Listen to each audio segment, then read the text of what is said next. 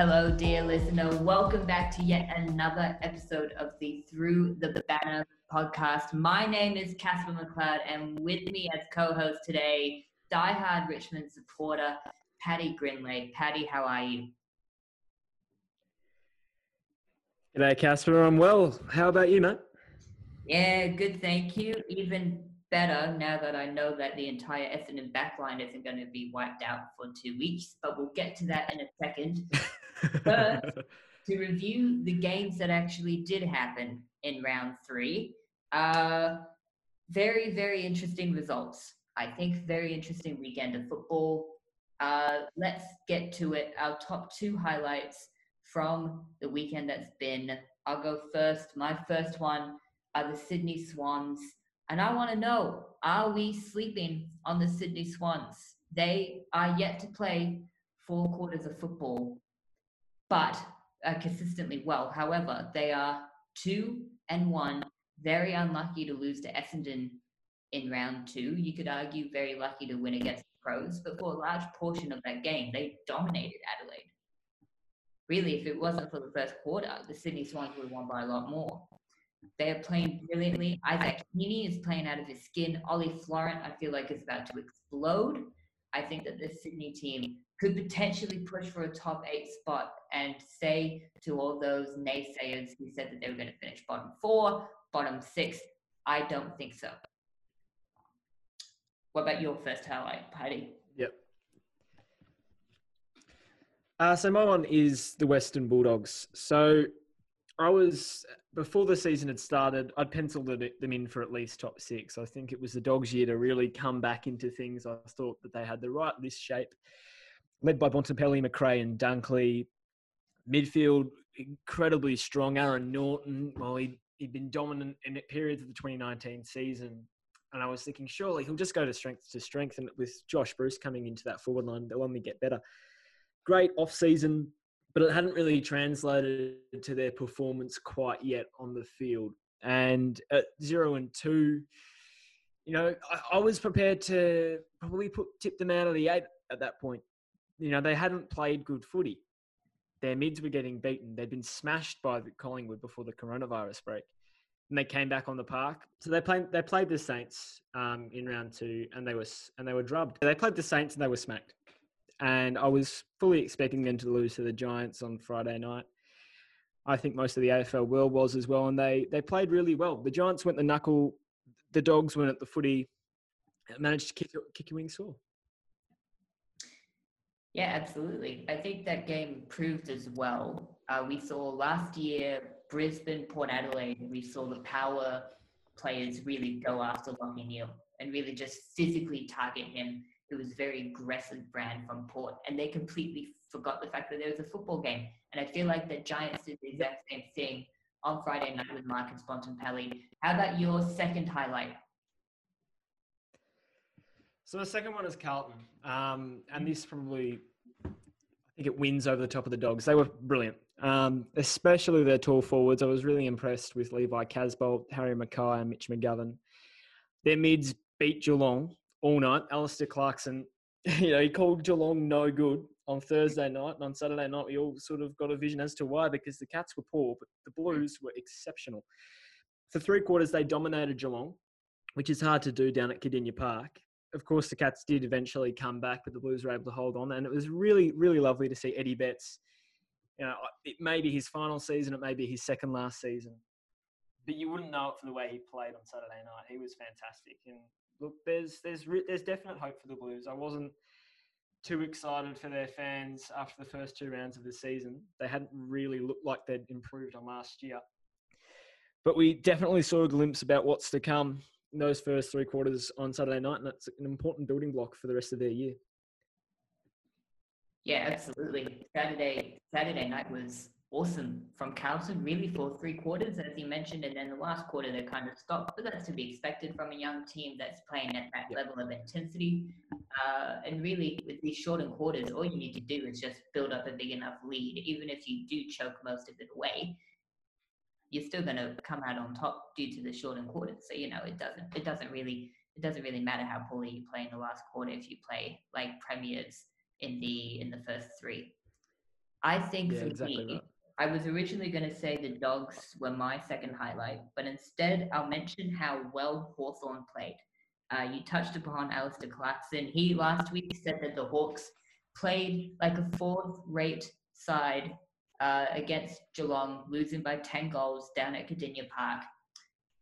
If that was the fourth rate Hawks version last week, this is the on, on Thursday night was the premiership team from 2013 to 2015. Vintage, vintage, vintage Alastair Clarkson led Hawthorn. They were dominant. They put so much pressure on Richmond's transition that whenever the Tigers did get an inside 50, which wasn't that often, they just, it always fell short. Never those long, deep balls, which always Tom Lynch and Jack Riewoldt like to gobble up. The defense played awesome. Their midfield played amazing. Silk is going to play forever. I'm convinced he's never going to retire. it was an incredible victory for Hawthorn. And as an Essendon supporter, it was incredibly disappointing to see, but nevertheless, very impressive from the Hawks. Now, the contrast, our top two lowlights. Uh, you can go first. What was your first low light of the round? Well, I think it's fairly straightforward, unfortunately, for Adelaide fans. Their team is just not good enough. Um, I thought that potentially there's enough, you know, they've got some good players still at that club. Like you've got the Crouch brothers, you've got Rory Sloane, Talia, Rory Laird, Tom Lynch, Taylor Walker. Like you've got guys there who should make this team competitive. They weren't competitive against Port the other week. Mm. You know, you think, okay, well, Port actually look like they're okay this year. You know, inspired contest. All right, we'll give we'll give the Crows a week to maybe figure it out against a much improved Gold Coast side, but they were really bad. Like they were really bad. Um, Gold Coast flogged them, um, which is a really weird sentence to say. And I suppose that sort of summarizes 2020 in a nutshell. Like what? I think there were what 13 players, 12 or 13 Adelaide players who didn't have 10 possessions you know, there's they were just uncompetitive, and that is a massive problem. You can be poor, you can finish in the bottom four, but you've got to compete a little bit, and they just they're not firing a shot. Um, it's going to be a bad year, and it's going to be a bad couple of years if this doesn't turn around. Um, and when you've got a, as many kids as they do in their side, you're going to ruin their confidence when you've got your remaining good players, you're probably going to end up having to ship them off because who wants to play for a team that's going to get drubbed by what ten goals by Gold Coast? And it's not really quite fair on Gold Coast to put that sentence in. They were remarkably good, the Suns, and they they're in the top four at the moment. But Adelaide have got Brisbane next week, and that's going to be a massacre. I dare say it's probably about the only easy tip for next round. Um, yeah, massive, massive problems at Adelaide. Yeah, look, I agree. I know that in the top two highlights, I changed one of my highlights because it was the same as one of your highlights. But I'm also going to go with the Crows as one of my lowlights. They were so bad. Yeah, it was so bad, and it's not like they did. They have a lack of personnel. I know the I know the players they've let they've um, let go of. I know that they've let go of Eddie Betts. I know that they've let go of all these talented players, but they still have the Crouch brothers, Rory Atkins, who might be out for a while. Rory Sloane, Taylor yeah. Walker. They have all these gun players. What's happened to them?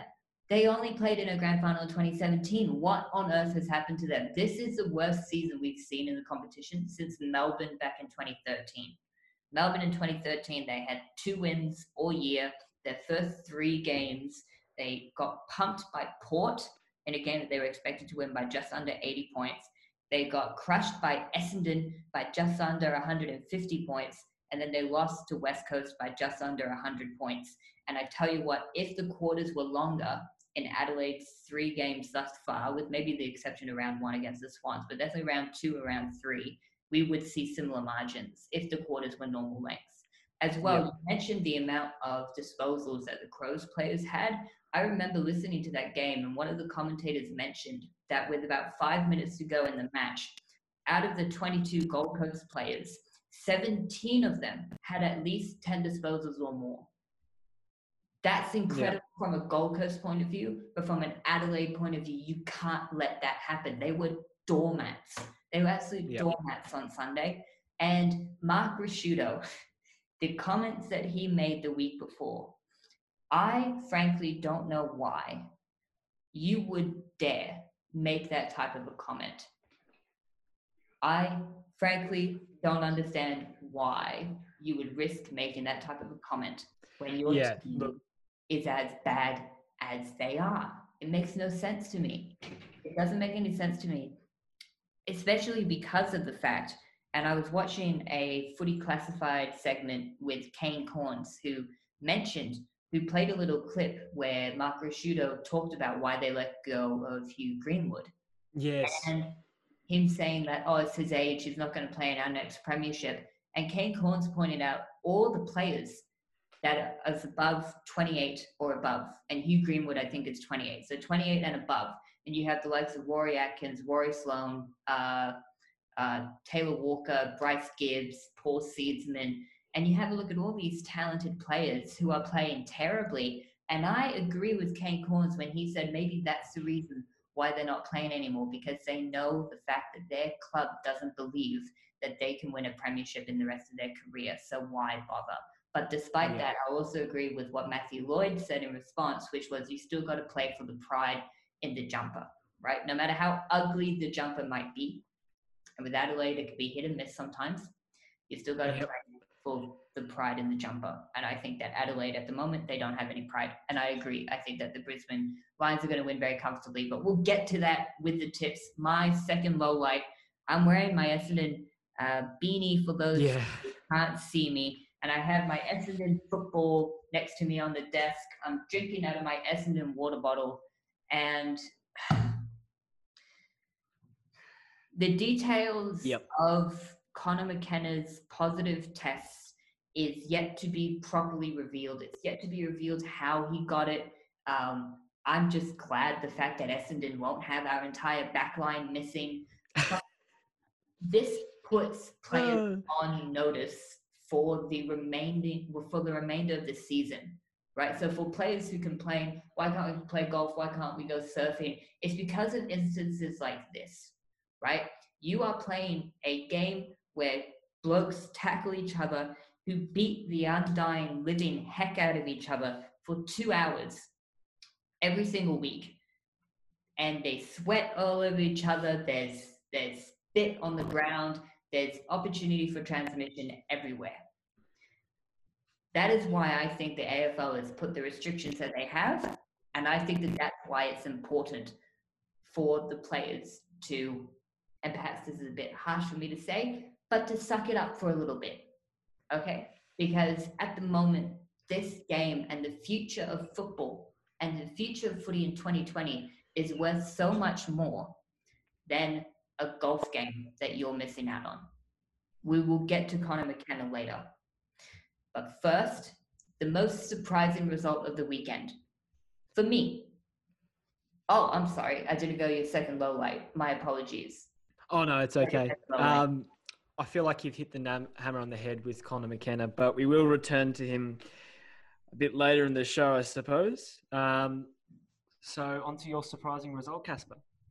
My surprising result was Carlton.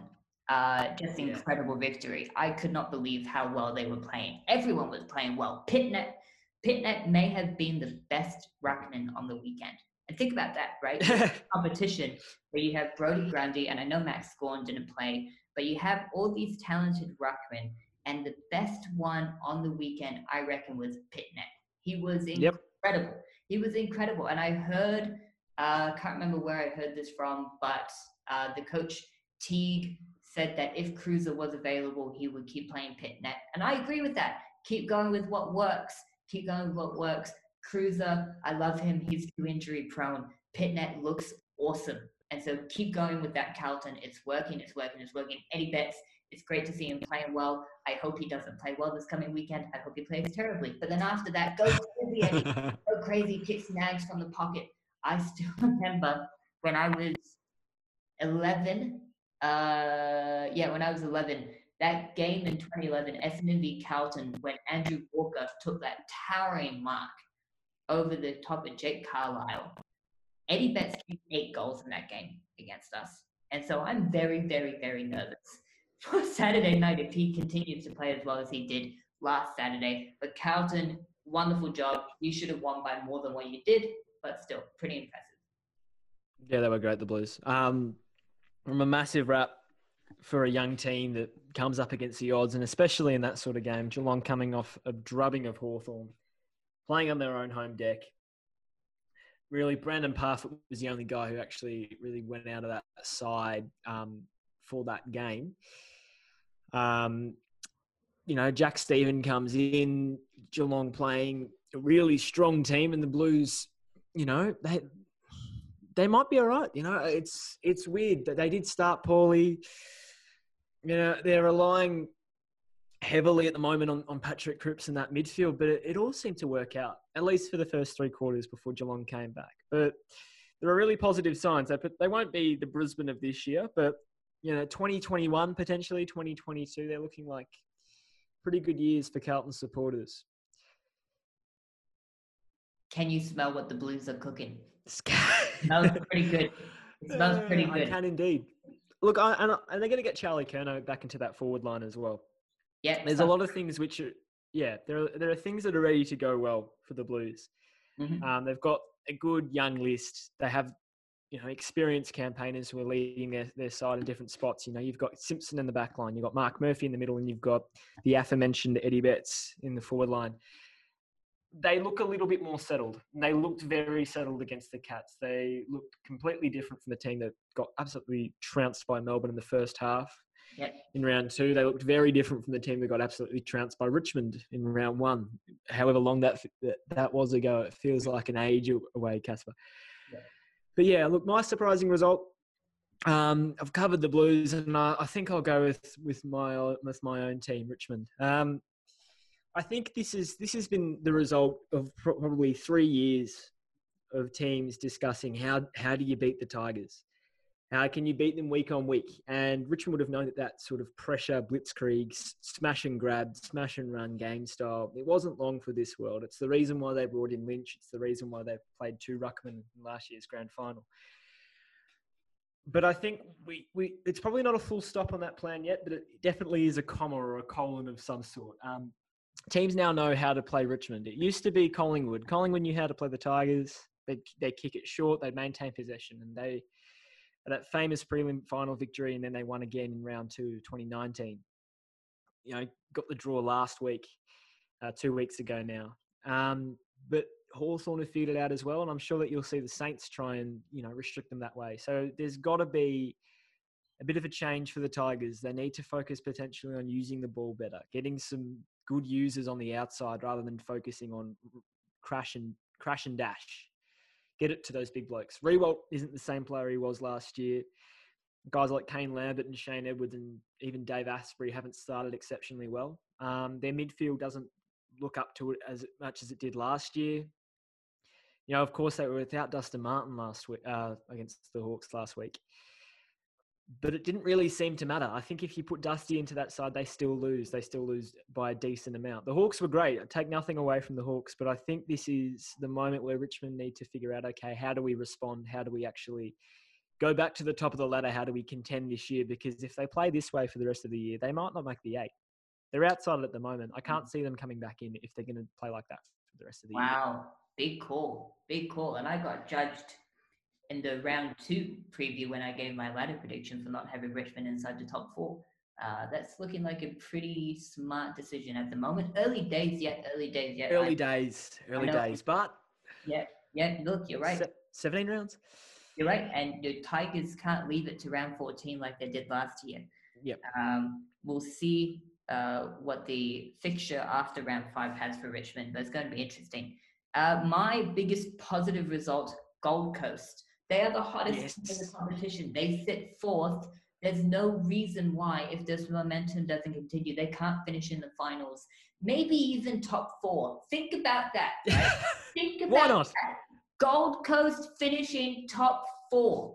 Can you let's imagine have, let's that? That is the world we are living in at the moment. Yeah. It's incredible to think about, right? For me, I'm looking at the Suns. I'm looking at Rowell, I'm looking at Anderson. I'm looking at uh, King King looks awesome. Oof. All hail the two kings, one at the Saints, one at the Suns. They both look incredible. Would not be surprised if they play off against each other in a couple of grand finals this decade. But I'm getting ahead of myself.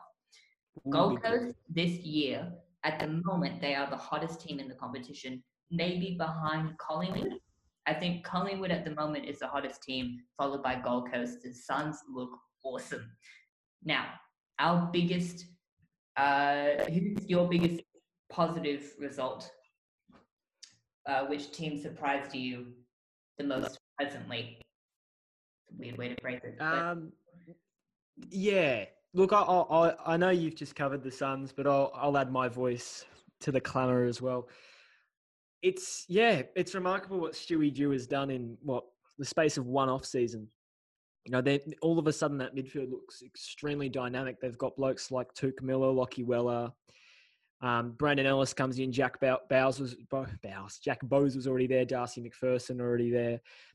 But you add one or two blokes in: Rowell, Ellis, Anderson, Budarick, and all of a sudden the team is completely different. Like they smashed the Eagles last week, and it didn't feel real and they sort of doubled down on that. But, you know, people tipped the Crows against the Suns, knowing how bad the Crows were against Port.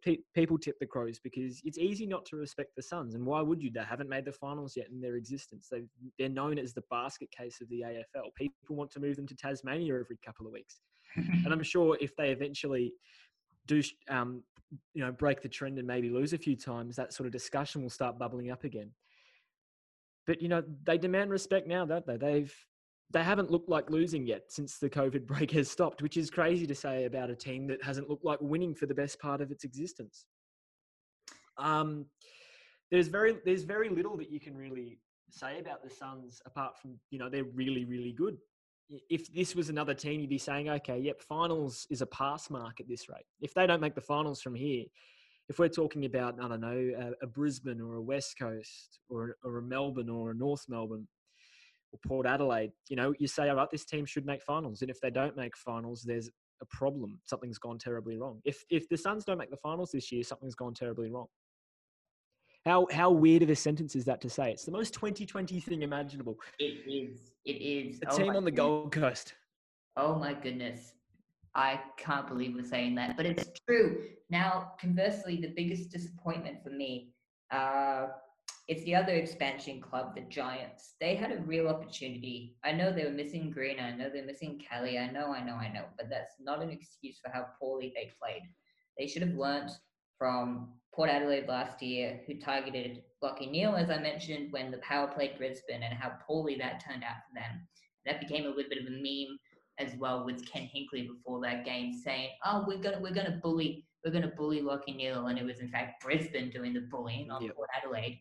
It was the same thing. You know, the bullies ended up bullying the Giants, and that's exactly what happened. The Dogs were awesome, the Giants were terrible. Marcus Bontempelli, yep. that last goal that he kicked was unbelievable. On the ground, are you kidding me? Surrounded by a whole nest of Giants players. It was an incredible performance from Bontempelli, incredibly disappointing from the Giants. We'll get on to the Giants and the Tigers and the Eagles later.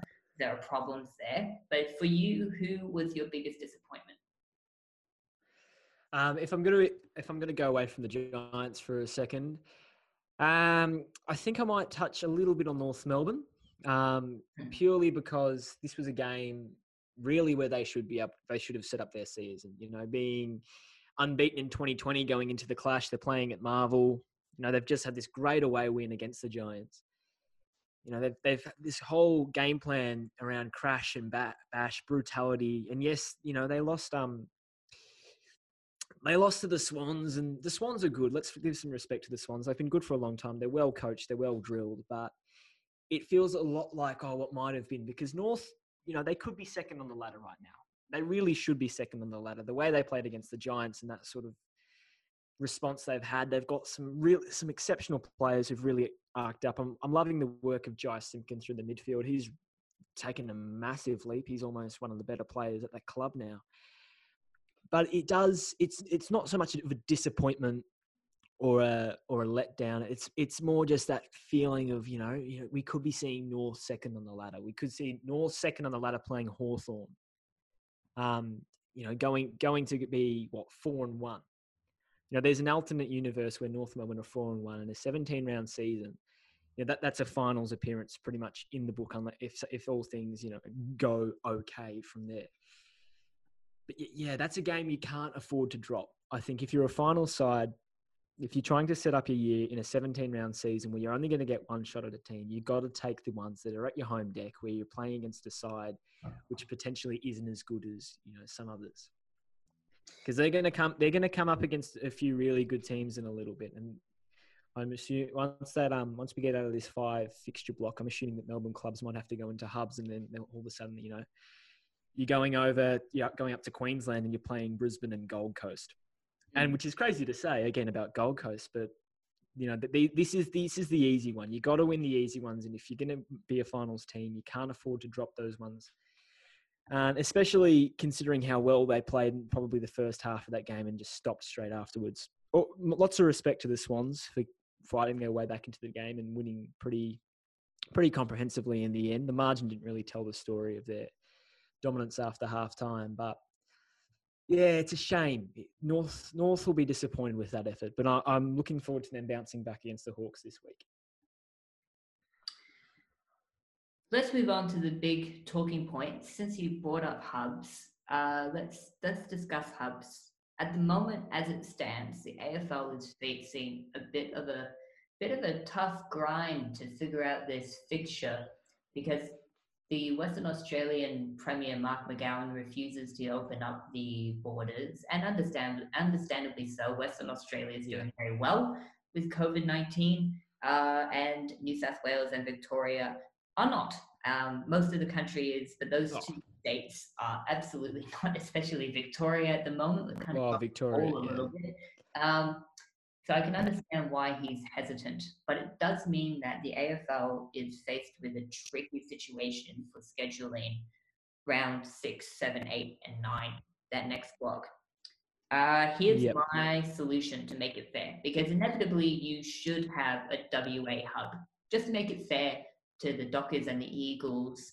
And plus, with Mark McGowan saying that they could get 60,000 people at Optus Stadium in just a few weeks, that is absolutely massive for the AFL, and it beats yes. playing in front of an empty MCG. Um, I think the solution for me is that you split the team into three groups of six. Here's the here's my uh, high school level maths coming into yeah. play here. Uh, split the groups into six. Have six of them play in WA in a Western Australian hub. So you have Eagles, the Dockers, and have four Victorian teams that haven't played those two teams yet. So it won't be Richmond because the Tigers have played or would have played West Coast by then. It won't be Melbourne yep. because the Demons have also played West Coast. And it won't be Essendon because the Bombers played Fremantle round one. So have four Victorian teams travel out west, stay in stay in Perth, play games in Perth, play games at Fremantle Oval. Why not? If you want to play at Fremantle Oval, uh, you know, why not take it back to the suburbs a little bit? Um, and then have one in South Australia where you have Adelaide and Port, uh, plus the New South Wales teams, plus a couple of extra uh, Victorian clubs in there, again, who haven't played the Crows, Swans, Power, or Giants yet. And then here's one that might be a little bit controversial the Northern Territory. Why haven't we yes. a hub there yet? It's arguably the safest place in terms of coronavirus numbers in the country and probably in the world at the moment, outside of New yep. Zealand. Love you, Jacinda. But at the moment, the Northern Territory is the safest place in the country to play Aussie rules football. And if you're worried about having six teams in a small city like Darwin, split them up into, I don't know, split them up and play some of the games in Darwin, and some of the games in Alice, and, you know, swap the teams around. You know, that way Alice gets some football as well, and Darwin gets some footy also. I just think that it makes sense. And for the Suns and the Lions, it's not that far to travel. You know, they're playing up there as well, so it'll probably be more of an advantage to them. But, you know, still, until WA and South Australia and Queensland opens up their borders to New South Wales and Victoria, hubs are the only real way that the season can progress the only negative side for me with that idea is that if the WA hub goes ahead, and if the South Australia hub goes ahead and the Northern Territory hub goes ahead, the amount of teams that are going to have to go on um, go into quarantine for two weeks upon entering those states and territory. Like that, that for me is risky uh, for the AFL because I don't think they want to have a two week break. Um, no, no. Yeah, it's weird. I can't imagine teams having a two week bye. But what do you think? Hub, hub situation. Hub. Yeah. Look, um, West Coast and Fremantle have done a great thing for the AFL by going into the Queensland hubs, and they really should be rewarded. So if there's a situation where you can have a WA hub, I'm not sure if you actually can at the moment. You want to try and have that. If that's not the way things are going to work, you're probably having another hub in potentially Queensland. Like, like it might it might be that you just send a bunch of Melbourne clubs up there. You know, you've you, because you know your Queensland teams have been playing there for an extended period of time. I agree with the NT you've got this state there, you've got footy facilities there that haven't been used. You've got this really interesting fixture crunch situation where you don't want to have a heap of games in, in Melbourne purely because of the COVID situation in Victoria. So why not play at an NT? It's a great opportunity. You can have crowds there, I'm sure.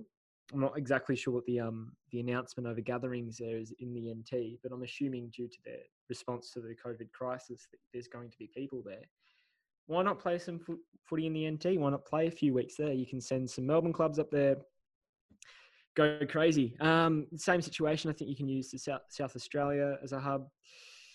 Um, yeah, look, I feel like there's answers for it, but the the issue I I have a little bit is that at what point does it probably become unreasonable to be sending AFL players away for potentially a month away from their families when, when most of these guys have young families? And we're also talking about 18 19 year olds who've probably never really spent much time away from home and all of a sudden you're taking them out of that situation and moving them into an entirely different state. I mean yes it comes with the territory. You do travel as an afl player and you make enough you make a bit of money. But there's i think we're reaching almost a bit of a clash between you know AF, having an afl season flow and having an afl season that doesn't really feel we don't, you know, we're not taking two weeks off every so often. And having a situation where we're probably prioritizing, you know, dealing with a global pandemic.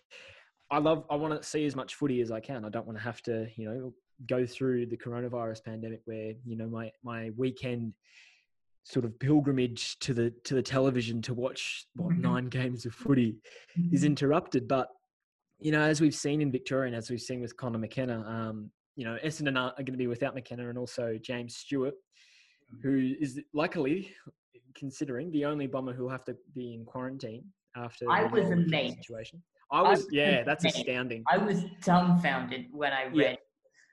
Can I just say though, whoever yeah. thought at Essendon that it was a, that, that it was a good idea for all the defenders to train in the one group should be fired like yesterday. I cannot believe the stupidity of such a decision because it's mind boggling. Why would you have an entire group of defenders or an entire group of midfielders or an entire group of forward training together when the entire purpose of that is to isolate the risk in case one of your players does have coronavirus? It makes absolutely no sense. And we have escaped, we've escaped the worst of this possible situation because Redman could have been out, Hurley could have been out, Hooker could have been out, could have been out. That's our back line. Carlton and Carlton were licking their lips. They were licking their lips. Uh, Eddie Betts, yeah. Oh Look, my and that's God. the thing. He would have cut us to shreds. Yeah, but, but that's where it sort of comes into it. Um, because the alternative to that is that you either have players training in smaller groups or you have little mix you have mixed groups of midfields and forwards and maybe you don't quite get the the cohesion between the midfield group and the backline group and the forward group. And already we're seeing, like particularly with some clubs, including Richmond, there's a bit of a disconnect between lines. Like Richmond's, for example, Richmond's defence against Hawthorn was fantastic. Their forwards and midfielders not so much. Um, so that's the that, that's where the question comes in for me. You know, are we going? You know, we're going to have a, a lower standard of footy when we're, we're having eight people training in group in in a group. We're going to have a lower standard of footy if we can't have as much contact at training at what point do we say, all right, let's actually respond to the coronavirus. Let's get that thing sorted as much as we can before we actually kick off footy because at what point does it does the product really become you know not unwatchable, but it's not as entertaining? Um, there was a really, I think it was might have been the age, though I'm not sure, but there was a there was an interesting point made that after the um after round two, after footy's return, the TV numbers dropped again. Probably because casual viewers saw the Richmond Collingwood game, which was a very low standard, very scrubby game of footy, and thought, well, maybe not. Maybe I don't want to watch footy as much if it's going to be like this. Um, so I think we're getting to that point. Um, I don't think this is the last time that we're going to have an issue with a player, maybe not testing positive, but a player having a, a testing issue or an isolation issue, especially the Victorian clubs, obviously living in Melbourne, being so close to some of those hotspot areas, which now the federal government are recommending that you don't go to and you don't mm. leave. So we're going to have to um, there's going to be a moment where the AFL will probably, I'm not saying they'll clash, but there'll be a discussion between the AFL and potentially the Department of Health about saying, okay, if not the country, then probably Victoria. We can't have games here. You know, we've got to, if we're going to have an AFL season, you've got to get these 10 Victorian clubs and you've got them, got to get them to go elsewhere yeah. for an extended period of time. And that's a really interesting discussion with the players about if, if that's actually reasonable to have them have to do that but yeah, it's it's an interesting time to be an AFL fan, and um, I'm looking forward to seeing what those discussions result in. Yeah, I agree. I agree. Moving on to your beloved Tigers, as well as the Eagles and the Giants. Uh, three teams that many in the AFL probably would have had contending for the flag this year. It's fair to say, uh, along with Collingwood and maybe Brisbane, maybe Hawthorn but those three are the main ones, right? What's what's happened? What has happened to these three teams? They are playing yeah. truly uninspiring football. We'll start off with the Giants. I don't know what's happening with GWS, to be honest with you, right? Their, their, their hunger isn't there, which, if you look at Richmond, at least you guys have won a couple of flags in recent years. You can understand the hunger waning a little bit. Yeah, that's not bad, eh? But the Giants haven't done anything. The Giants have done absolutely nothing. What have they won? They won. They won a prelim final. Whoop de doo. So has most of the competition. So what have you guys done? Absolutely nothing, and the hunger's not there. And I don't know why. I don't know why the hunger's not there. It's confusing. It's not like they've had a horrible run with injuries either. Yes, um, uh, Taranto and and Green. I, I get that those two players are very, very important. I get it it just doesn't make any sense to me. And the loss against the Kangaroos, we don't know how good North Melbourne is going to be. And so if North Melbourne finished top four at the end of the season, you know, you can look back around two and think, okay, well, that wasn't that bad of a loss. But the loss to the Dogs, that's bad. That's very, very bad. Especially, yeah. you know, the Dogs are a team that you hate. That's a very bad loss. Uh, there's just something not yep. happening. There's a disconnect that's happening. I think the same with Richmond. They haven't had to travel they haven't had to travel since the qualifying final of last year. They don't have any excuses. Mm. They don't have any excuses. Yep. This Saturday, they make their longest trek since early September last year, going all those many kilometers, all those many hundreds of miles to Marvel Stadium. And then they go to the Gold Coast. Round five is their first trip interstate since Brisbane last year. They don't have any excuses. And it's good players too. It's not the young players. It's not like Pickett, okay, Pickett, he's a young player, he's going to have ups and downs.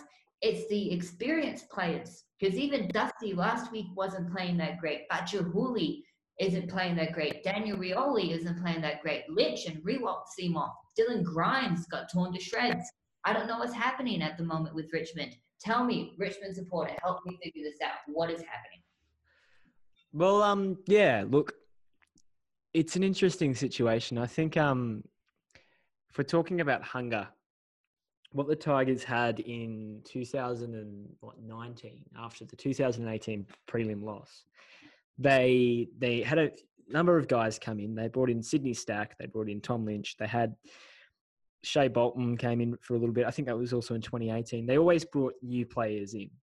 And what that adds isn't just a you know a point of difference or get some guys some games, but it also adds, you know, you're playing for someone.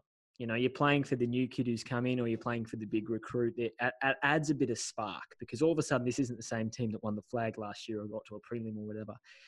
It's a different team. You're playing a bit of a different game plan, and the difference between what what was the case with the Tigers last year and now is that that hasn't happened yet. This is the same team. This is literally the same team. There's been no change. The players that they've brought in um, in round one, like we, would already seen before, we haven't had a guy come in from another club. There hasn't been a guy who's come in off off the list to make his debut. It's been, you know, Bachar Houli was out and came back in with a calf injury. The only one has been Jack Higgins. And Higgins has been fantastic. I, am a massive fan of what Agreed. he's done. Agreed. But there's no there's no real spark to the Tigers at the moment. They look very similar, and I think they would understand that this game plan where they just run and they run and tackle and pressure and they kick goals. It works for them. But Collingwood have worked it out before, and Hawthorn worked it out. They're going to have to change now. I think. I think they'll come good. I think it'll happen a bit quicker than people think. I am also a bit optimistic because I barrack for the buggers, mm-hmm. but there are players in this team who probably wouldn't get a game for um, another club because of what they bring. Like a guy like, for example, nothing against him, and of course, being a Richmond supporter, Jack Graham is a guy who I eternally respect for A, his 2017 grand final performance, and B, playing with a dislocated shoulder in last year's prelim. Mm. But Graham, he's a tough inside midfielder, and he's there to tackle and put pressure on. And at another club, you could probably find a few midfielders like that, or his spot would be occupied by a winger or a guy who can use the footy. And Richmond, he could be he he might be dropped for a guy like Patrick Naish on the outside, who's a fantastic kicker of the footy. And maybe that's the switch that Richmond have to make. They maybe have to go, okay, this isn't quite working. So we're going to change. We're going to make a quick little turn. And we're going to play a different bloke and I think that that'll probably that's they've done that before. Like they've they brought in, you know, they played the 2017 grand final with Toby Nankervis, who at the moment is more of a I say a ruck forward, and then their backup ruckman was Shaun Grigg. Then they had one key forward, and the centre half forward was Josh Caddy. You know, two years later they're playing with Soldo as well as Nankervis and Lynch as well as Riewoldt. So they're able to change. Um, the question is hunger. They've got to probably bring, I think they've got to bring in another young bloke. They've got to bring in a bloke who hasn't really had an extended go at AFL level, who adds something that isn't along the lines of how they play. They brought in Stack last year. They looked a hell of a lot more dynamic. They had this bloke who was laying blokes out with huge bumps, taking speckies, kicking torps. You know, you had Shai Bolton. He's an electric player, but they haven't added anyone who really brings that excitement. Yes, they've got Higgins, but Higgins has been at the club for th- for three years now. So um, um, I think they need to probably bring in a guy potentially, potentially like a Thomson Dow, who was their first pick in last year's draft, who's been going reportedly well in the scratch matches. Maybe a Noah Balta comes in again. They need a point of difference. They need something that sort of brings them to the next level because at the moment they're they're just sort of going, and teams can figure out a team that's just going. You can tell when a team doesn't have the hunger. And that sort of brings me eventually to GWS. Now I have a theory on GWS. Um, At the end, they they played Hawthorn last year in Canberra, at Canberra, in the snow. You know, they have a very rec- good record at Canberra, the Giants. And they they just didn't turn up. They looked soft. They looked a bit mentally weak. I've got to say, they looked a bit immature. They weren't up for the contest. Hawthorn were, and they dropped them. And that was a Giants side that, on talent, should have smacked the Hawks, and they didn't. They got smacked themselves. Um, again, you know, in the grand final, they had a they sort of formed up to that point. They'd sort of formed a brand of hard nosed, inside, tough, maybe a little bit dirty, but they were a tough, brutal team. And against Richmond, they got smashed. The Tigers played very well. The Giants looked a bit tired, and we sort of gave them that. You know, they'd had that big run. I don't. When I saw the Giants go the knuckle against the Dogs and then proceed to not really carry on with good footy at ground level, apart from that, you sort of see a team that hasn't really got past that point that they were against the Hawks. Yes, they've got to a grand final. You know, they're expected to probably get close to there again. You know, in, on the inside, I'm sure that their goal this year is to go back to the grand final and win the thing. Of course, it is. That's where they should be. But they're not, and they haven't been there for a while, and they're still falling victim to this game plan where they decide to play mind games and decide to try and punch the other bloke in the head. And the dogs, you know, they, they should have smashed the dogs. Mhm. Like the dogs were good, but they weren't they weren't fantastic. This wasn't like a Hawthorn performance that Hawthorn performed against Richmond. They just beat a team that weren't good. The Giants just I don't know. I don't get how as a side you can lose to North Melbourne. You can have that loss and you don't galvanise and then respond with really good footy. Instead, you galvanise by trying to punch Marcus Bontempelli in the head. And you know, they weren't in that game from the very start. They go down by 24 points. It's probably a margin that flatters them. They kick four goals. Like, why, you know, you've got really nothing. haven't got anything this season to go on for the Lions. You know, they're outside of the eight.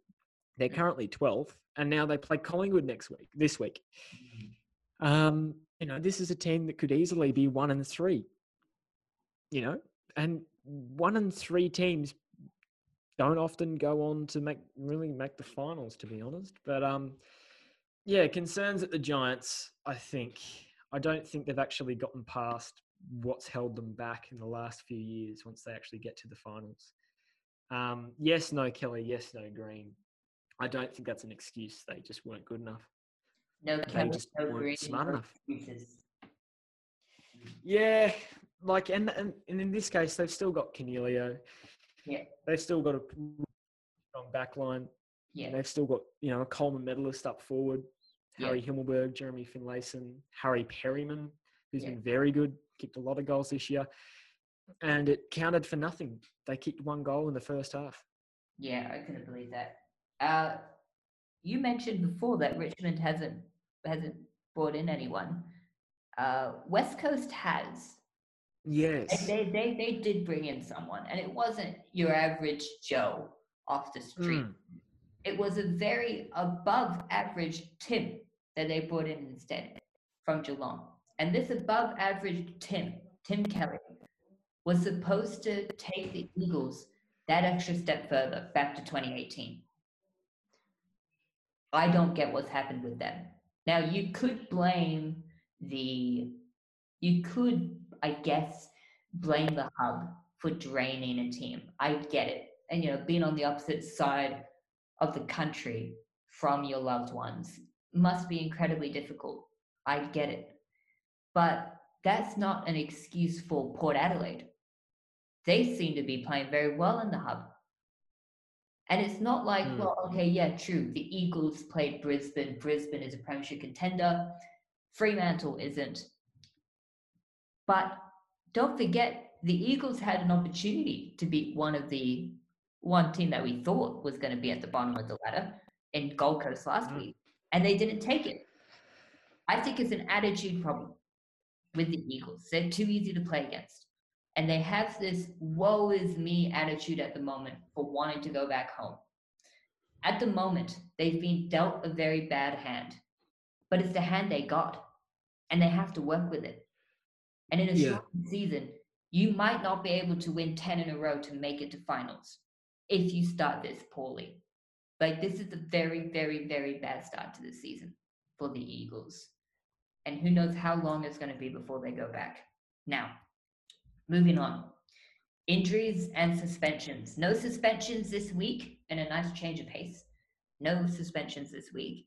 Uh, main injuries that I saw um, were the biggest one was Rory Atkins for Adelaide. Yep. According to AFL.com.au's Callum Twomey, he has a high grade AC joint injury in the right shoulder. Um, this could be potentially disastrous for Adelaide.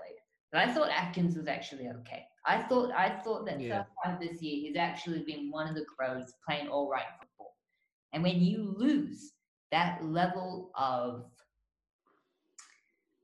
that level of expertise on the ground with such a young playing group, it could lead to disasters for the Crows.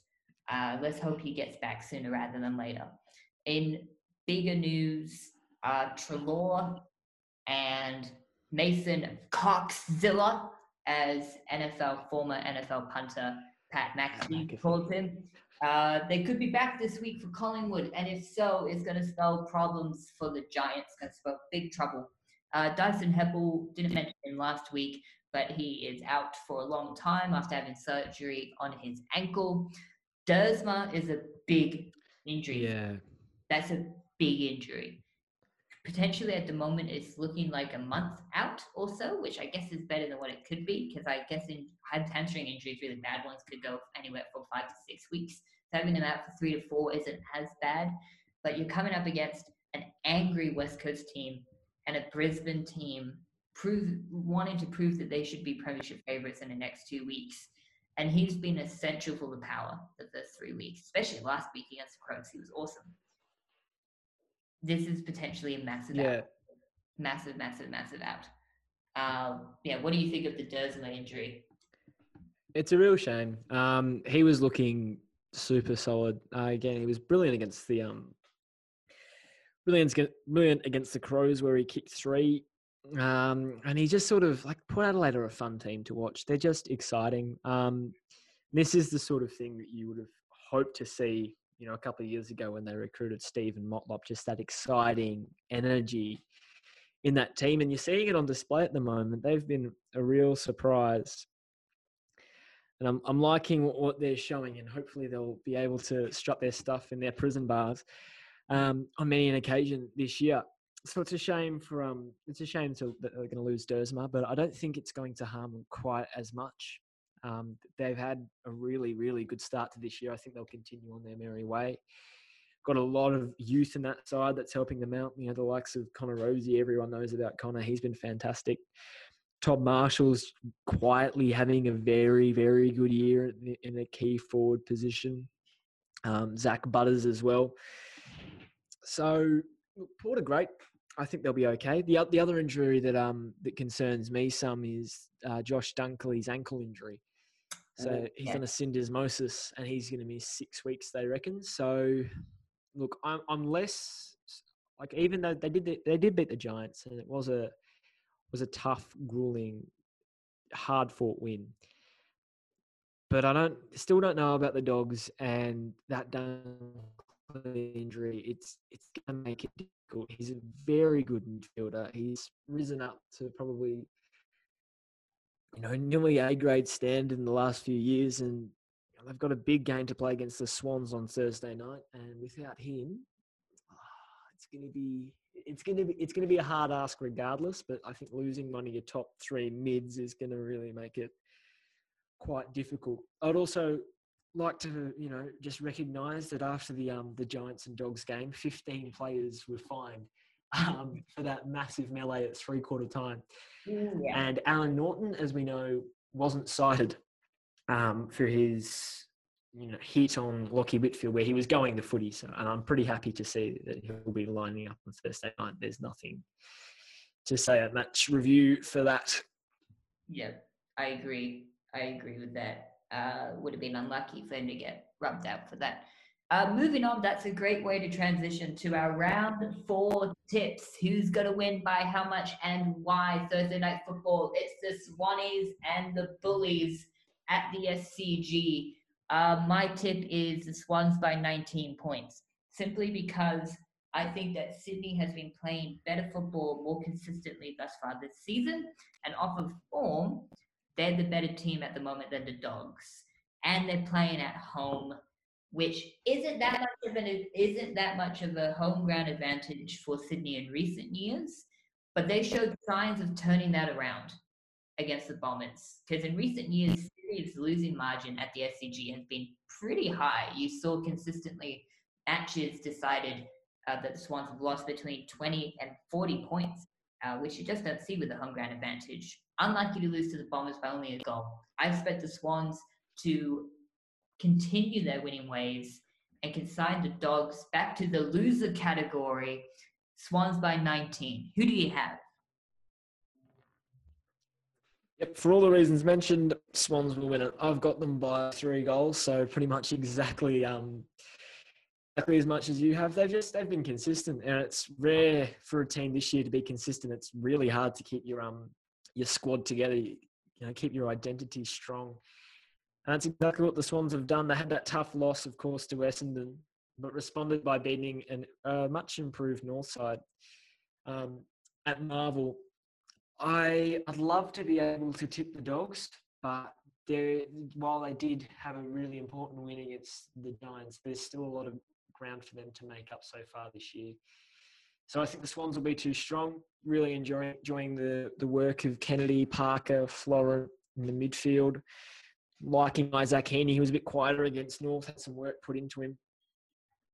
But yeah, look, I think I think the Swans should do it, and I think they'll they'll probably do it fairly easily. I don't think really the Dogs. I think yeah, I think the Dogs are a couple of weeks away from probably sorting out their team as best they'd like. They might be starting a bit behind the eight ball in 2020. Speaking of doing it fairly easily, the other game in New South Wales this week at Giant Stadium, the Giants host Collingwood. Uh, Mason Cox, as mentioned before, and Adam Treloar could very well come back into the team to play the Giants. And on form, Collingwood could win by 50 points. I expect the Giants to yeah. breathing fire. I expect the Giants to come out breathing fire. And I think that they would have learnt their lesson for targeting the man. And I think they'll target the ball more in this particular game. They'll show more spirit because they have to. They have to. There's too much pride. You can't get crushed three weeks in a row. And really, they have been crushed three weeks in a row. Don't let the margin yeah. against North Melbourne fool you. That was a comfortable win for the Kangaroos. That being said, though, they'll show a lot of spirit, they'll show a lot of heart. But Collingwood at the moment is the best team in the competition. And I think I may have just thrown up in my mouth a little bit saying that, but it's true. Uh, Collingwood by 23 points. Yeah, look, I think it should be a um, it should be an easy win for Collingwood. I think, as you said, the Giants will come out; they'll have to respond. But then again, um, saying that, they didn't respond last week. They, yeah, look, they, they, I was expecting a response after the North Melbourne loss, and they didn't get it, or the response was the wrong one. They are going to get, presumably, they're going to get Green back and Kelly back, but yeah, look, I think if if if the Pies do get Treloar back, and even without him, their midfield has been fantastic. Has been fantastic. Yeah, look, I think I think Collingwood by four goals, um, too strong for the Giants, and it really puts GWS in a in a painful position as we sort of navigate into the next fixture block. I agree. Pendlebury is evergreen. He is never going to get old. He, yeah and we'll Jeremy Howe as well. He's Jeremy Howe. There's been so many talented players. How have they not won a premiership yet? Uh, Paul Collingwood. I don't mean that. I'm always happy when they lose. But anyways, moving on to Saturday afternoon football. Metricon Stadium, Port Adelaide hosting West Coast. Crunch game for the Eagles. Crunch game for West Coast. The next two weeks will decide their season, I reckon. Crunch game for the Eagles. Yep. Port Adelaide looking good injury concern with Duursma. West Coast, will Jeremy McGovern be back? Will he not be back? That will be decided later on in the week, obviously. On form, Port should win this comfortably. But this is a funny game, and this is a funny season, and this is an especially weird part of a very funny season, of a very funny game. Still tipping Port, but it's going to be a close one, I reckon. Port Adelaide by five goals. Did I say a close one? I meant a blowout. Port Adelaide by five goals. Oh, okay, fair enough. Um, look, I think this will be really close. The Eagles, the Gold Coast loss was bad. Fell off the cliffs in the second half against the Lions. I will give them a, a slight pass. The Lions and the Suns both have started really hot. It's hard to beat a team when they're you're playing, you know, out of your home state. You know, these teams are playing in their home state and they're playing better. Two Queensland sides, so yeah, it's a huge game. It's almost it's not a must win, but they have well, they've got Port and then they've got Richmond the week after. So there's two really line ball games, I think, which is which will set up the season. I, I do believe that West Coast will eventually respond they will have a few games inevitably in their home state for, and they'll have a fair few of them as the season continues on. But I'm expecting Port's hot start to continue, but I think it's going to be a close one. I think by, by Port by under a goal. Ooh, a thriller on Saturday afternoon. I love it. Saturday twilight, we have the fight like Maddie game. Brilliant, brilliant, brilliant um, campaign to raise money for bone marrow failure treatment. If you want more information, please go to www.mrv.org.au and see if you can donate, see if you can buy a beanie as well. mrv.org.au. Brilliant cause. And I think this will be a brilliant game. I think this will be a great game of football. Richmond versus St Kilda. The Saints, yeah, not a great game against Collingwood, but that's okay. They're still flying. Richmond are not. They're floundering. But Richmond has to respond sooner rather than later. Which is why I'm tipping Richmond in a thriller by 13 points. Nice. I knew that. I would love to see it. I knew that would. Be look, yeah, look. Richmond, you know, in my head, objectively, they're too good to, you know, completely lose it again. They're too, they're too good to drop another one. You'd think. The concern I have about the Tigers is that there are many, many passengers in that side against um, Hawthorn and in the side against Collingwood they will get Dusty Martin back, hopefully, from that, um, that rib injury that ruled him out of the Hawthorn game. And I expect there'll be a few um, changes with a few players omitted. If a side can respond after a tough loss, it's probably the reigning premier.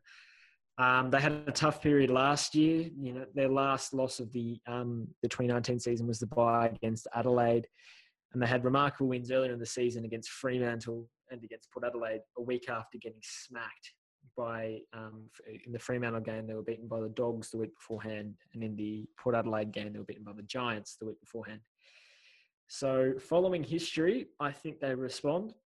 I think the Saints are a good team, but I think at Richmond's well, not even at Richmond's best, a Richmond a Richmond response, a good Richmond response should see them win this one. Um, I think it'll be about 14, 15 points. This one should be interesting. Two traditional rivals, two traditional Melbourne based rivals, clash at the MCG. Carlton off the back of a great win in Geelong, and Essendon off the back of uh, an unexpected two week break. This is very interesting. As an Essendon supporter, this game makes me nervous, especially in recent history. Carlton in the 2010s proved to be a team that always seemed to spoil our season. Um, I still have mental scars from 2018 when we were one of only two mm-hmm. teams to, to lose to them. Uh, 2017, even though we made finals, we lost to them early in the season. Uh, don't forget 2014, we headed into the finals with so much confidence until round 23, the weekend before finals, when we drew with Carlton 2011 elimination final. I could just go on and on and on. Eddie Betts, eight goals, eight goals. Never forget that game. Never forget that game. Never forget meeting Eddie Betts in Abu Dhabi that off season when Carlton came to the UAE and taking a photo with him in my Essendon jumper. He and I were the same height, and him just looking at me with like a look of like, what? Oh, what are you wearing? And I was like, look, I get it. I get it. You kicked eight goals against us. I know, I know, I know, I know. No need to mention now. I know, I get it. But um, no, seriously, Eddie is an incredible person, and I love him to bits. If only he didn't play for Carlton. That being said, Essendon has a better team. Essendon has a better playing list, has a better coaching structure, has a better coach, and has a better form. We're after round, we're into round four, and we're undefeated. I'm thinking about it like that. It will continue. It will be a thriller on Saturday night. A 10 point win to the Bombers. Who do you have? I'm going to make you very unhappy and tip Carlton. Sorry. Uh, look, for me, it's a psychological thing. Um, yes, we're going to actually see most of Essendon's backline play, which was avoiding a potentially awful situation. But Carlton are really impressive against the Cats. And if they can do it against Geelong, I think they can do it against the Bombers. And I feel like having not played for a little bit, having gone through a pretty stressful couple of weeks, it's not going to be a very well prepared Essendon team that they're going to come up against. Uh, confidence and momentum are huge in football, and they're going to be enormous this year because if you've got the if you've got things clicking for you you're most likely going to win a game because there's going to be several clubs this year. There's already a few. We've talked about the giants the tigers the eagles. Where just things aren't working. And it's very hard to get yourself out of that in normal circumstances but when you can't really train together as much as you'd like to and that situation is going to be even worse at essendon considering what considering one of their players has the coronavirus and one other one's in quarantine I feel like if if there was ever an opportunity for Carlton to steal one against an old rival, it's probably this game right here. And I think I'm confident that they can do it. They were great against the Cats. Yes, they did go missing in that final quarter. But I think it, I think this is the week where Carlton go, all right, you know, we're, we're not an easy beat team. We're not here to potentially make up the numbers. We're not here to win the occasional upset game you know, we can win games on our own terms. We can win games where it's set up for us to win on talent, on our own ability, and we can actually do that. So I think Carlton win. I'm going to say by three goals because um, it'll work into that narrative of them waking up, coming of age a little bit. But look, it's it's a big crossroads game. I think with Essendon, if they win, it's an incredibly galvanizing victory. They'll be unbeaten. They'll be, you know, responding to the McKenna situation in the best way possible. But gee, it's it's a hard mountain to climb. It'll be a hard mountain to climb against anyone in the competition, except maybe the Crows. But yeah, look, I, am taking the Blues. I don't feel 100% on, but I just have this sneaking suspicion that uh, two on the trot here, Carlton. That's fair enough. And look, that's your opinion. Of course, in response to that, the number of galvanizing victories Essendon has had over the last 10 years alone. But that's your right. That's your right to tip the Blues, and it's your right for Essendon to prove you wrong on Saturday night. Anyways, moving on. Saturday night football. Moving on. Fremantle would have looked at this game three weeks ago as an opportunity for a win. I'm not too sure that they would be so confident anymore. The Suns are flying. It's Gold Coast v Fremantle, the second week in a row that we're having a doubleheader at Metricon Stadium. This is very interesting. Uh, the Suns are flying. They have an opportunity, a real opportunity to win three games in a row. I can't believe I'm saying that. Suns win three games in a row. Hear thee, hear thee. The Suns are really good. I feel like a town, like a town crier in Cuckoo Land saying, The Suns are good. Hear thee, hear thee. Gold Coast for the finals. Not getting ahead of myself there.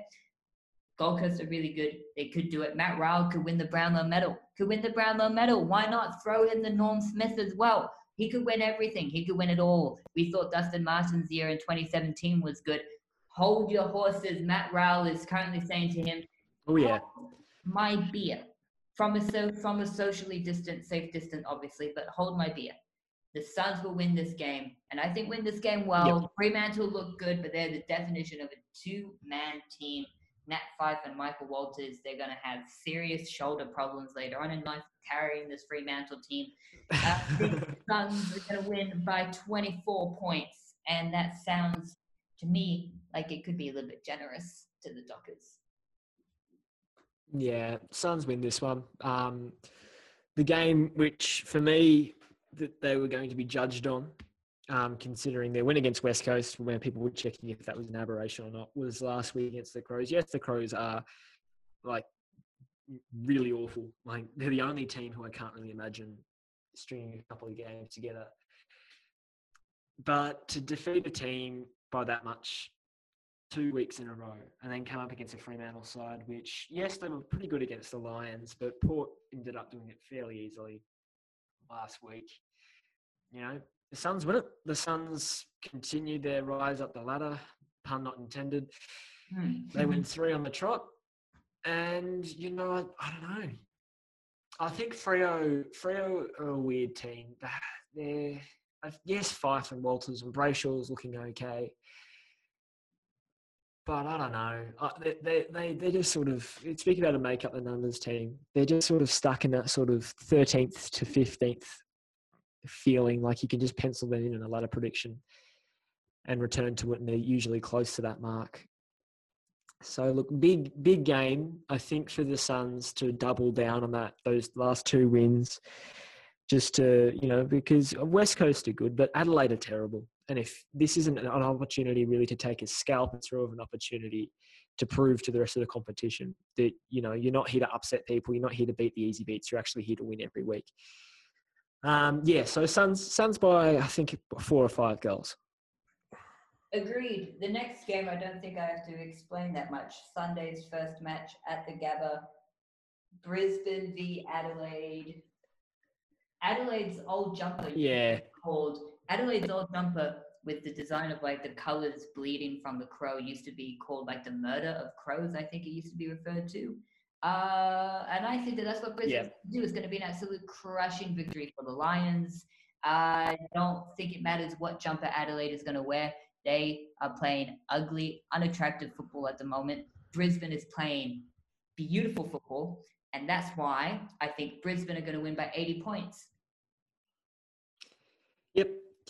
Look, throw a dart at a piece of paper with every number between 40 and 100 written on it, and you've got a margin. Um, it'll be a Brisbane win. You can, if Adelaide manage to pull this out, look, you know, parade, parade me down, you know, parade me down Bourke Street let everyone throw rotten fruit at me. I, I just cannot see Adelaide, you know, beating anyone at the moment. They're just, they're bereft.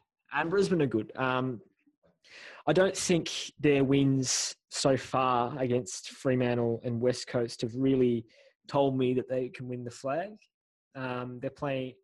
I think they're um, they're important to get away. I think their best footy this year is still to come. Really liking Hugh McCluggage really liking Hugh McCluggage, really liking Lachie Neale. Um, that midfield is starting to look really dangerous. Um, yeah, so Brisbane, I don't know, what? Give me a number between 40 and 100, Casper. 72. There you go. Lions by 72. 12 goals. 12 goals, nice, even 12 goal crushing. This game at the MCG could potentially be very interesting. Melbourne was so frustrated about not playing us on the weekend that they took the frustration out on each other. Uh, the most stereotypical Melbourne thing to have happen. You you know, it's the most it's the most typical thing for for it to happen at the Demons. Uh, Geelong need to bounce back. I think they will bounce back. It was a bad loss yeah. against Carlton. It was a very bad loss against Carlton. But Geelong Melbourne is one of those teams that Geelong just has the wood over for a long, long, long time. Yeah, I know the 2018 elimination final. And I know Melbourne supporters, I can hear you through the screen when you're listening to this. I can hear you saying, What about 2015 when we beat the Cats down in Geelong? I get it. I get it. I do. But I will remind you of 2011 when Geelong won by just under 190 points. I will remind you mm. of round one, Max Gawn missing wide left. Flashbacks. And Jack Tui later on in the season at the Cattery, not missing wide left. I I can remind you of so many instances when Geelong has had your measure, and this will be another chapter in that very, very, very depressing book for Melbourne supporters. Look, the Demons I think are better than last place, but that's really only because of the fact that last place looks so terrible this season. Um, mm. Geelong by 22. Yeah, look, this is an interesting one. Um, I'm thinking, by my own logic, I'm thinking Essendon lose because of that extra week off. I think what will what might might hurt the Dons might aid the D's because yeah, they had a they were pretty unconvincing in beating Carlton. They spent the week presumably thinking, okay, we can play one good half of footy. Let's play two of them. And then their game got cancelled, so they came out hard in that practice match against each other. Cats were poor. One great quarter does not you know, ignore the first three abysmal ones. Where of course Carlton were very good. Let's just let's give the Blues as much credit as they deserve. This is, I think, this is almost line ball because you're looking at a Melbourne team which are desperate to play. You're also looking for a Melbourne team who are desperate to avoid that 2019 horror year. You're looking at a Geelong team who smashed Hawthorn and then they lost to the, they lost to the Giants. They got they, they did smash the Hawks, and then they lost to the the um the Blues.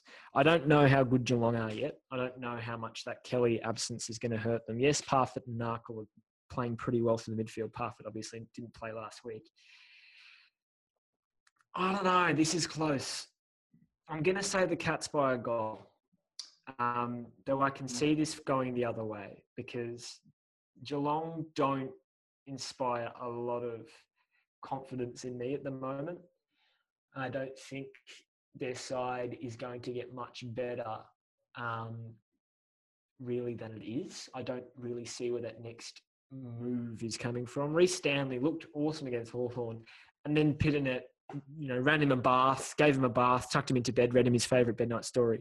he was just unbelievable. Um, and watching that game, you know, I don't know. The Cats are weird. I can't gauge. I can't get a little bit of a number on them. For, for oddly enough, the team that finished first last year. So Cats by a goal, but I don't feel comfortable about that prediction. I think Melbourne will come out hard, and I think for a fair old period of this game, they will dominate the Cats. But as the Cats showed last week, they can respond. They can come back from a 42 point margin as it ended up being to nearly stealing a game. They probably should have stolen it in the end. Um, but my thinking is that if they won last, if they'd beaten the Blues, they would have lost this week. They lost to the Blues. I think they'll, I think they'll get up by a goal, but well, it's close. It's always a good game when Hawthorn and North Melbourne play. Always a good game. As you mentioned, the Dogs and Giants game got a little bit nasty a little bit of a melee going on at three quarter time. I expect nothing less but a bigger melee, maybe even two or three different melees. Maybe one melee mm. at quarter time, one at half time, one at three quarter time. And why not throw one in at the final siren as well? These two teams do not like each other at all. Hawthorn versus North Melbourne, I think, could be the game of the round. Great game, great showpiece for Sunday night football. The Americans mm-hmm. waking up are going to love this game, especially Pat McAfee I think the Hawks are going to win by 15 points. They have better form than North Melbourne. I think they obviously their coach is far better than North Melbourne. Alastair Clarkson is one of the best coaches in the history of the competition. I said it. It's true. The numbers back me up on that. Four Premiership Cups. Excuse me. Four Premiership Cups. How many? Four. Not three, not five. The number of the counting shall be four. I think that that reason. Ah, nice Monty Python reference. Thank you. Thank you. For that reason and that reason only, the Hawks should win by 15 points in what I think is going to be a brutal game. I would not be shocked if North won though. Yeah. This is close. I'm looking forward to just watching Cameron Zurhaar for another 110 minutes of football. Um, yeah, North have been good. I was really disappointed in them for losing to Sydney in the way they did in that second half, just sort of falling over they have the players, I think, as we saw against the Saints before the COVID break, a little bit more so against the Giants in round two. But the Hawks were great against the Tigers. Um, yes, that game plan was basically, you know, just stop Richmond. Yeah, and but the thing is, is that that midfield with Jaeger O'Meara back, like, geez, it's good. That's a that's a good team. Um, that's a team that can probably string a little bit of a streak together and make advantage of the struggling group of so-called contenders to maybe jump up the ladder. So I think Hawthorn do it probably by three or four goals in a bit of a statement win. I'd like to see North try and avoid going the knuckle. I'd like to see them focus on responding to that Sydney loss by really playing really cohesive, having a cohesive effort in the midfield. But look, I think Hawks have the better mid so far. They were great last week. They were stung into action after losing to Geelong. I think they'll be good again. This should be a very interesting round of football. Paddy, thank you for joining. This joining. will be a massive round. No worries, Casper. It's been my pleasure. And thank you, dear listener, for listening to yet another episode of the Through the Banner podcast. My name is Casper McLeod, and hopefully, uh, I'll see you next week. Bye.